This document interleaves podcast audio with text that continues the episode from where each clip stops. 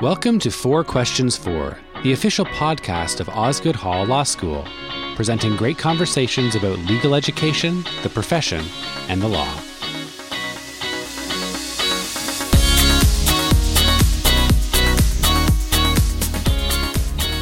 Today, Mary Condon, the Dean of Osgoode Hall Law School, has four questions on equity, diversity, and inclusion in the legal sector for Kyle Elliott, a 2016 Osgoode graduate who currently serves as counsel, diversity and inclusion for the international corporate law firm Blake, Cassels and Graydon LLP, also known as Blake's. Now, here's Mary Condon. Hello, everyone. So, in, in most parts of Canadian society these days, there's a lot of focus on three letters E, D, I equity, diversity, and inclusion and the university sector is no different. At Osgoode, two of the key planks of our current strategic plan are first, student access and success, and as well, uh, advancing reconciliation and justice. As a law school, we know that EDI is the cornerstone of an excellent legal education, a just legal system, and a just society. So today, we want to ask one of our prominent alumni where the legal profession is at with respect to EDI and what law schools can do to move progress along. My guest today, Kyle Elliott, has been committed to EDI since his student days at Osgoode. During those years, he served as president of the Osgoode chapter of the Black Law Students Association. And today, he's counsel, diversity and inclusion for Blake's, one of Canada's largest and best known corporate law firms.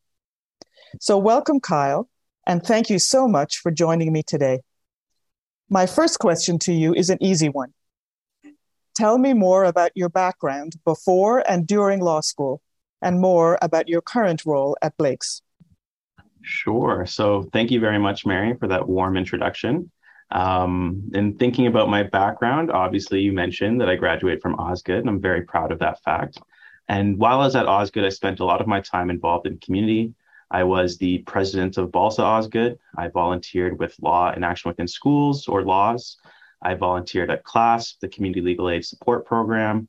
I was a peer counselor and I was a student ambassador. Uh, when I graduated from Osgoode, I summered and articled at a large Bay Street firm. Um, and then shortly after being called to the bar, I joined the board of the Canadian Association of Black Lawyers, or CABLE, and I still presently serve on the board of CABLE. Uh, my life in practice started with the e-discovery team here at Blake's, and I also spent some time litigating in-house at a large telecommunications company. Um, but as you also alluded to, I've always been very involved in conversations around equity, diversity, inclusion in the workplace and in the profession. So I presently serve on the Equity Advisory Group. Uh, this group advises the Law Society of Ontario on issues affecting diverse communities in the profession. But even before law school and before entering the profession, I'd always been interested in the idea of building community and opening up doors um, for inclusion. And for me, I can't really talk about my background without talking about where I come from. I'm a first generation lawyer. I'm the first in my family to attend university, the first in my family to attend law school. I was raised by a single mother on social assistance who spent so much of her time tirelessly giving back to community. And so the lessons I learned from my late mother, Eleanor Elliott, inspire a lot of the work I do. I'm from Ottawa, very proud of that fact. Uh, the West End, to be specific, Ritchie Street, for those who know, Britannia Woods to others. And it's a low income public housing community. And before I wa- before my mother passed, I watched her give as much of the time as she had to her neighbors. She ran the soup kitchen that was available to anyone in the community who needed a hot meal, the lunch program for school age children to make sure they were fed through the day. She helped to keep the community food bank there operational for more than 20 years. And so for me, I always saw law as an opportunity to open up new doors and new possibilities. But I also knew that there had to be a way to use the tools law, law gave me to build and strengthen community. And so even before the pandemic, I had conversations with the team at Blake's about how we could do more to broaden our recruitment strategy. And at first, I started helping out off the side of my desk while I was still practicing. And my role has grown quite a bit since then. Um, I'm now counsel diversity inclusion at Blake's. And when I share my title with people, I'm often met with a, a puzzled look. uh, recognizing that a lot of these law firm diversity professional roles are still new, I typically have to explain what it is that I actually do. So, to explain my work, I break it down into three buckets. The first is really focused on outreach. I work very closely with our recruitment team um, in, in Toronto, but also to an extent in our other offices, supporting the recruitment and, and, and uh, conducting outreach with equity deserving groups at the law school level, um, I oversee a number of different undergraduate internships. And to a limited extent, we do outreach at the high school level as well. A uh, really full circle moment. I mentioned I was a volunteer with Laws when I was a law student, and now I oversee the firm's participation in the Laws mentorship program, where we have around 30 high school students paired with lawyer mentors from November to May each year. Uh, so that's bucket one is the outreach piece. Bucket two is really focused on our internal equity, diversity, and inclusion programs. And that's a very collaborative function. And I get to work with our firm managing partner, uh, Bryson Stokes. I get to work with our chief officer, professional resources, Mary Jackson, um, all of our different legal personnel directors, practice group leaders, and really anyone who's part of what I describe as the community of champions that exists at Blake's. Uh, thinking about our policies and programming, thinking about opportunities for education and awareness, and supporting our affinity groups. I actually chair our Black Lawyers group, Black at Blake's, but I play a support role for all of our groups, including Pride at Blake's, Women at Blake's, East Asian at Blake's, and South Asian at Blake's. Now, the third bucket is focused on client and community engagement. And so this is responding to client requests, since we're increasingly seeing clients take an interest in what level of commitment their external counsel has to equity, diversity, and inclusion. And it's also, you know, working with clients um, to learn from each other, finding opportunities to collaborate to move the needle. And then many of our community partners have priorities that line up with our EDI goals. And so we support them through pro bono work or charitable giving. And so often I will be part of conversations with our community partners as well. So that's a little bit about my background, uh, my time at Osgoode, and what I'm working on these days. Well, thank you so much, uh, Kyle. I certainly uh, appreciate you being willing to share your own personal background with our listeners. I'm sure that they will find the, the story uh, of your, you know, your personal journey into law school and then uh, beyond law school uh, very inspiring indeed. So, so thank you very much for that. And with respect to your uh, description of your role at Blake's, I also find that it's really interesting in the sense that it is uh, sort of a layered role. You're also thinking both about the pipeline into the legal profession on, on one end, and then you're thinking about what happens internally within the law firm. And then, of course, you're thinking about your relationship with uh, the firm's relationship with its clients. So it seems like a, an extremely kind of rational and and uh, uh, you know and as I say a, a comprehensive approach uh, to the role. So, um, given all of the experiences that you've described in terms of the different ways in which you have uh, been involved with aspects of the legal profession to date, and I know there's much more to come, uh, let me then ask you question two, uh, which is, you know, given uh, the perspective that you have, um, where does the Canadian legal profession stand today when it comes to uh, really uh, walking the talk of equity, diversity, and inclusion? So I think that's a really great question at a really great time. Um, I think we're at a really interesting point in time when it comes to conversations around equity, diversity, and inclusion in the profession. Uh, I think generally across the board, these conversations have become more prominent in recent years. Obviously, on a global level, uh, the murder of George Floyd in 2020 saw many in society including you know legal organizations and those in the profession um, pay attention to these issues in ways that they haven't previously. And as a result we've seen a lot more resources and commitments pop up. Um, so with that i think you know there are a lot of reasons to be optimistic but you know i'm a big believer in being as candid as possible. I think brutal honesty is so important to these conversations. And so we have to acknowledge that there's still so so much work to do um, across the board but also in this profession specifically. And, you know, I think we have to acknowledge that the starting point for the legal profession in Canada is really an exclusionary one. You know, at a point in time, if you weren't a man, if you weren't white, and if you weren't Christian, you weren't, weren't going to become a lawyer.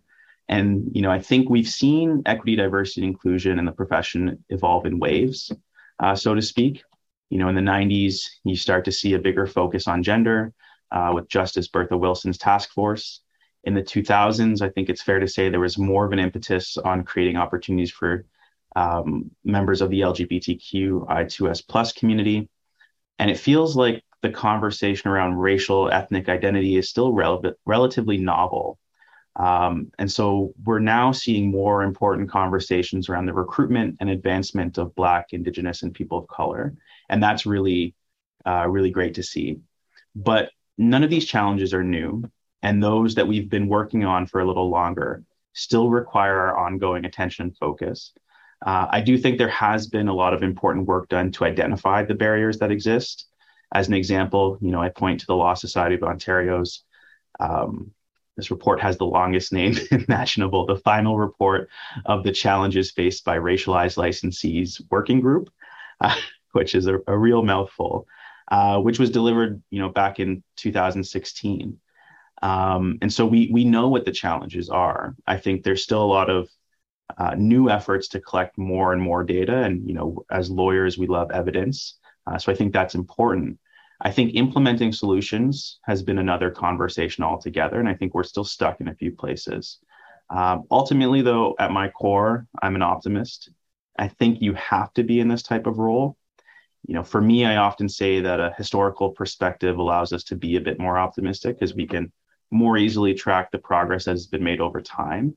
But in a profession that's slow to change, our slow march towards progress just isn't enough.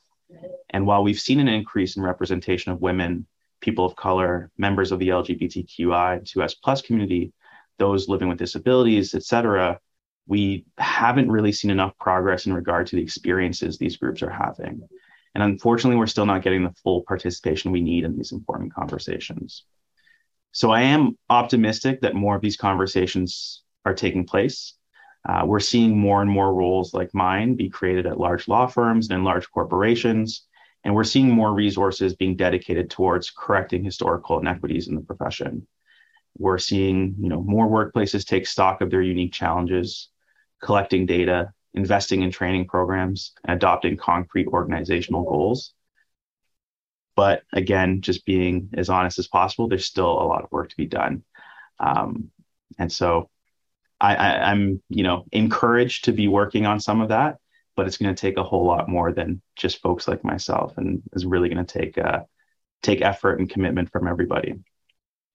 Well, thanks very much for that really fulsome uh, commentary, Kyle. I guess it really prompts me just because I'm curious to to ask a bit of a follow up uh, question to you. Uh, you know, and you've mentioned the, the, your own role in a big law firm. You obviously have also had experience in house you know, in order to properly address this question about where the, the legal profession is at, I wonder if you think that we need to sort of break it down into different components or different aspects of the legal profession, you know, the large law firms, the in house roles, the judiciary, the public sector lawyers. Um, you know, is, is there anything that you've observed that uh, suggests that, you know, there are different uh, corners of the legal profession that are doing this differently or, or, or, you know, have lessons that other corners could learn from? That's a, that's a great follow-up question. I think, you know, there is um, definitely a reason to have some of these conversations within these different corners of the profession. Obviously, you know, a law school is going to face different challenges than a law firm. Um, you know the regulators are going to face different challenges as well.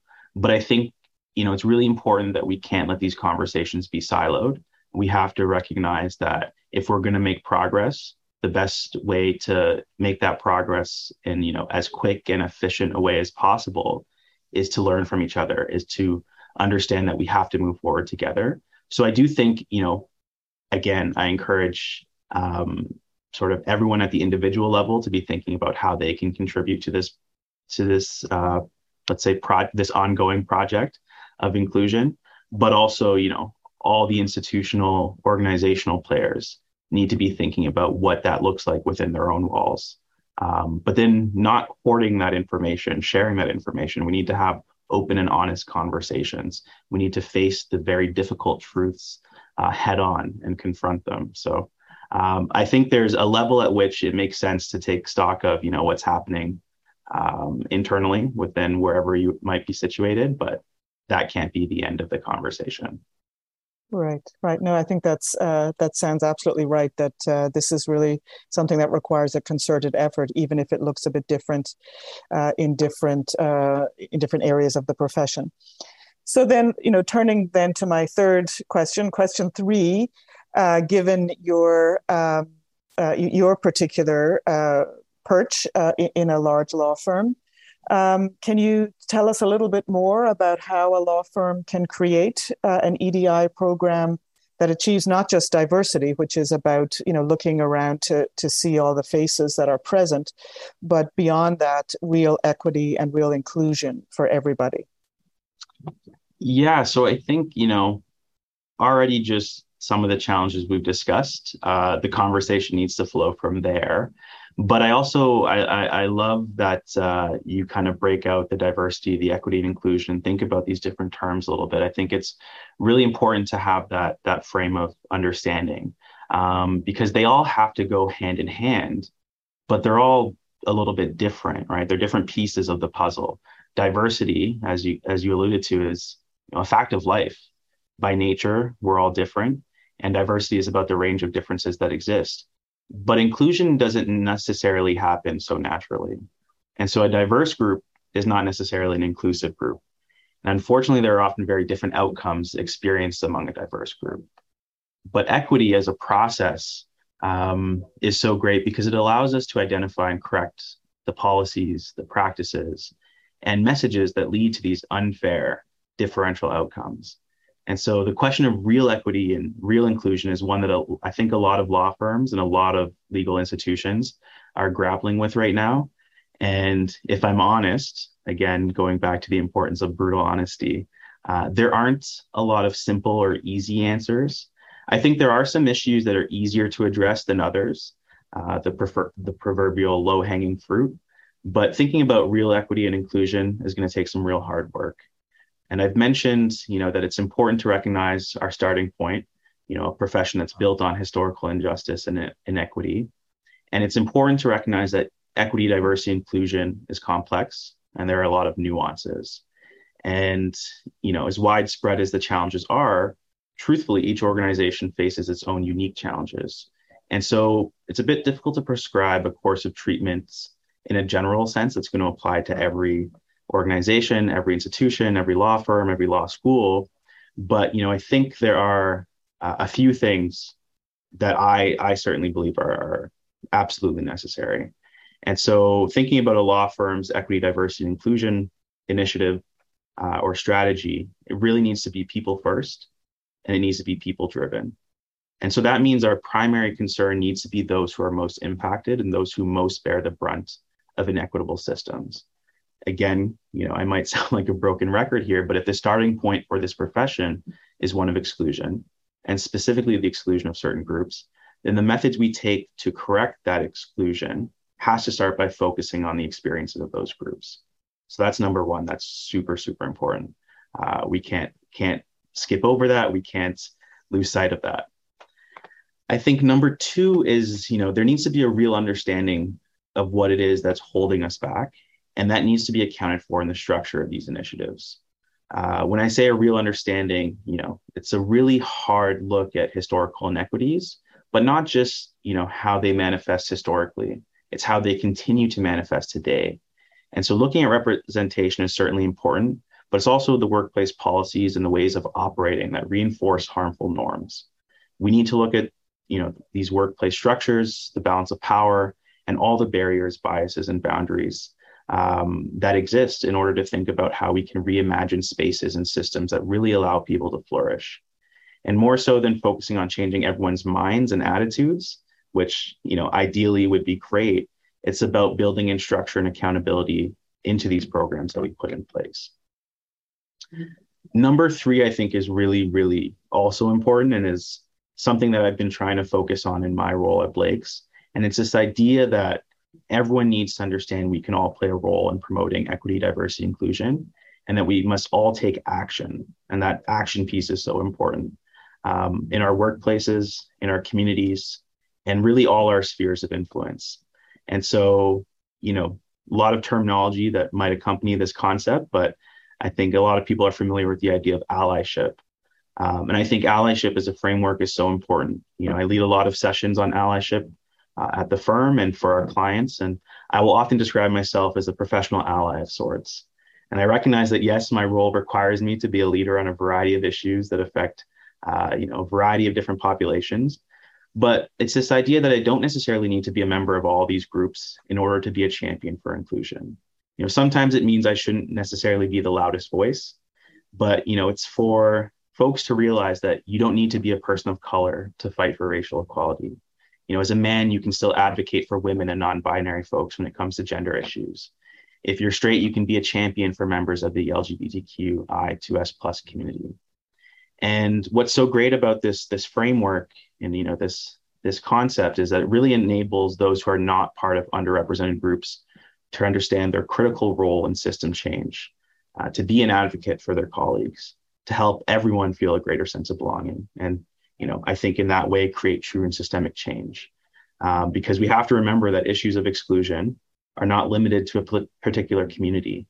You know, it can't just be that we have uh, our Asian colleagues talking about anti-Asian racism. It can't just be that we have uh, women talking about gender issues. It can't be that we just have, you know, the L- our LGBTQI2S plus colleagues looking to address homophobia that exists, because these inequalities divide and destroy the entire system. And so, if we're going to correct these inequalities, we all need to be united in this effort.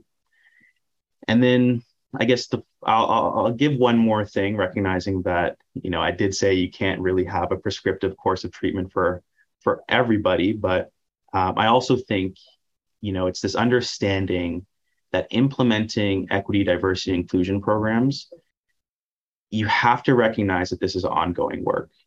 There's no one and done training that's going to fix fix these issues.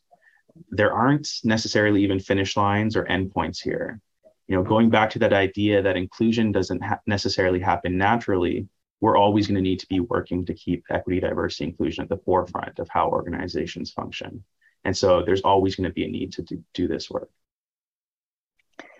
well, you know that's a lot of food for thought, Kyle. Thank you so much for obviously it's this is a reflection of your own kind of deep thinking about these issues in your current role. Um, let me just ask you one follow up uh, because uh, some of what you've mentioned is is really um, so interesting. And again, I, this may be a bit of a provocative point, uh, but just to your your the point, the important point you've made about accountability uh, for you know really uh, maintaining a, a long-term commitment uh, to EDI and and your point about allyship. I have I did notice recently somebody making the point that you know, for, for some of those initiatives to really get traction, that they need to be recognized as part of, you know, the material compensation that people get for uh, their work within firms. So, you know, if you if you do if you go out of your way to do a lot of mentoring to really um, put time into allyship work, is that something that you think the law firm should actually materially recognize a, as a component of of the way that they do compensation within the firm? I do. I absolutely do. Um, you know, I think, and I think more so than anything, people understand the business imperative for equity, diversity, inclusion. And so if we understand that it's a benefit to business, we have to be attaching some value to it. Um, you know, I think at many levels, it should be thought about in terms of compensation, in terms of how we're acknowledging the work that people are doing. There are a lot of people in um, you know, in these organizations who care about equity, diversity, inclusion, just like me, but they're not getting paid for it. They do it off the side of their desk. Um, it's an extra commitment, it's an extra burden, and I absolutely think that should be accounted for. Great. Well, th- thank you so much uh, for those comments, Kyle.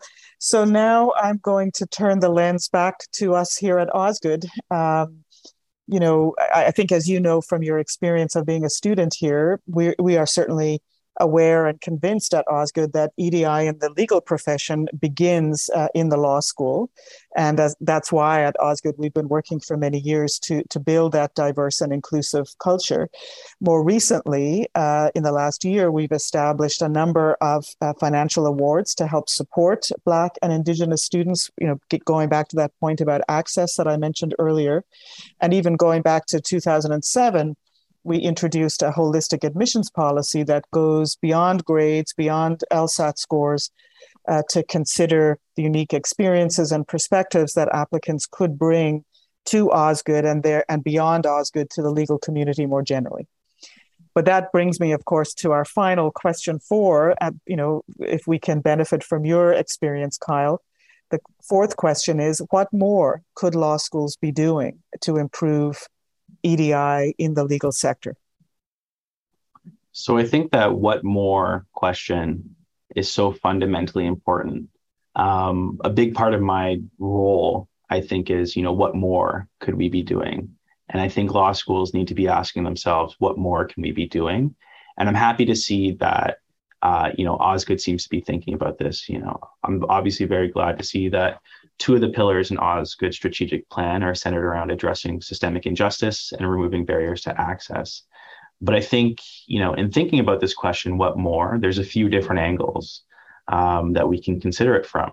You know, how can schools themselves be more inclusive, which in itself helps promote equity, diversity, inclusion in the profession? And how can schools do more to prepare students for the realities of practice from an from an equity, diversity, inclusion lens? Um, you know, so that that first one, obviously, there are very obvious issues to accessibilities and barriers to entry. And you know, it's great to see that there are different financial supports that are being thought of. Um, it's also great to see that these are being thought of along, um, you know, different racial and ethnic lines, gender lines, because we know that, you know, often socioeconomic status unfortunately falls along these lines as well. Um, but I think every school should be thinking about this, you know, and, and the very obvious reality that tuition costs are just way too high uh, you know, as a first generation lawyer from a low income background, you know, it's really easy for me to reflect on my own journey and think about how tough it was to get into law school and then to overcome those financial barriers that existed. Uh, I'm thankful that I benefited benefited from you know a very robust bursary program at Osgoode, and you know a number of different financial aid options. But I think even just that initial high cost um, you know, that sticker price naturally limits who's even going to consider applying to law school. Um, you know, I remember when I started started law school, I fully made the decision knowing I'm going to do this and I might end up being a homeless law student. And many aren't going to bother going that route, obviously, um, because that's quite quite the decision making uh, matrix, right? If you're thinking about, okay, I'm going to get this this legal education, I'm going to get this degree, but I might have to forego the basic necessities. And I remember, you know, having to make decisions between paying tuition, buying groceries, and paying rent. Um, but I won't get into all of those stories because I think we all know how affordability impacts who is able to access a legal education, and then in turn, what effect that has on representation in the profession. Since again, we know that socioeconomic disparities often align with racial, ethnic, and gender disparities. But then I think, you know, when students get to law school, you know what does the environment look like? You know these are questions we should be asking ourselves. You know is, is it a safe space? Is it physically accessible? Is it a psychologically safe environment?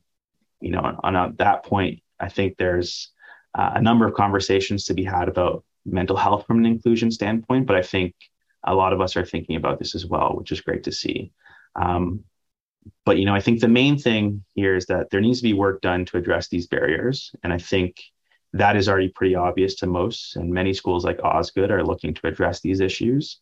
And so it's that question of what more and continuously thinking about what more, because I don't think the costs are coming down unless, uh, you know, there's there's information I'm not aware of. So there's often going to be that there's always going to be that need to ask what more. But then, you know, I think as we think about the law school environment and the curriculum, how much of that is preparing law students for what lies ahead? You know, I think about the realities of how law firms and legal organizations operate, and it's great to see that there there is some change being made.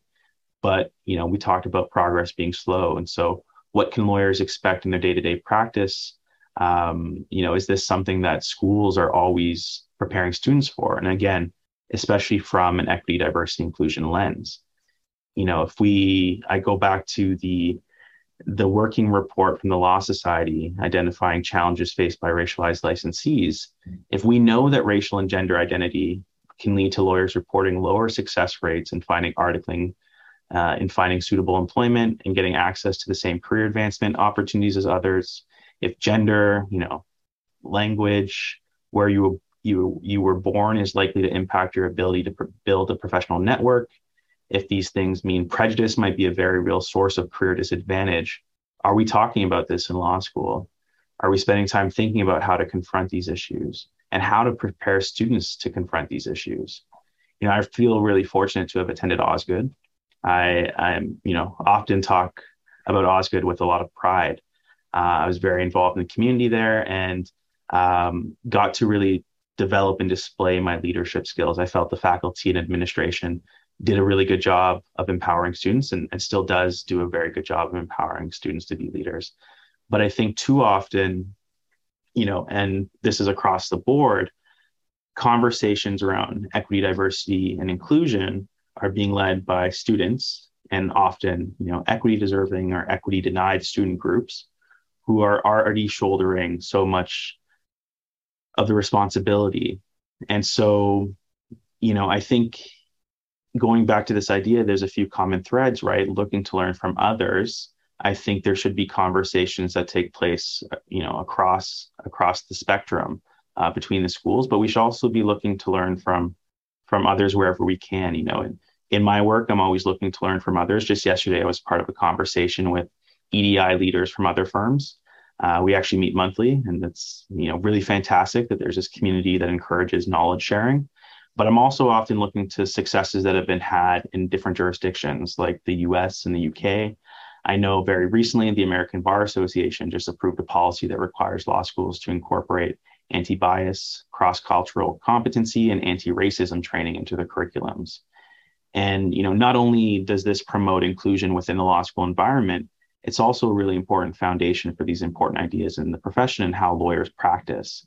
And, you know, obviously that's one idea. It's an interesting one. It's not a cure all by any means, but it's just an example of thinking about how we can use this time in law school to think about how we can address um, the issues that future lawyers will have to grapple with.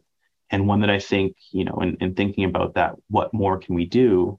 Uh, you know, is an example that I, I think should inspire us to think about the changes that can be made in law schools up here as well.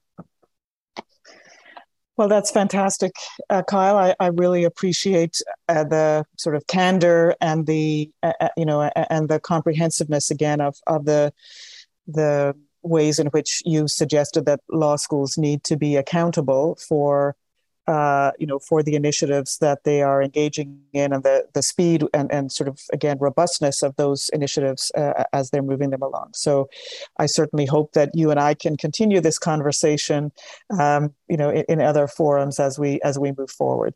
So thank you again so much. It's been really fascinating to get your insights. You certainly, I think, have given our listeners a sense of renewed hope uh, for the progress that the legal profession can make in the near future uh, uh, in terms of where we are today. So thank you so much for for giving us the benefit of your insights. Take care. Really, my pleasure to be a part of this conversation and to be invited to be a part of this conversation. So so thank you as well. You've been listening to Four Questions For by Osgoode Hall Law School. We hope you'll join us again next time.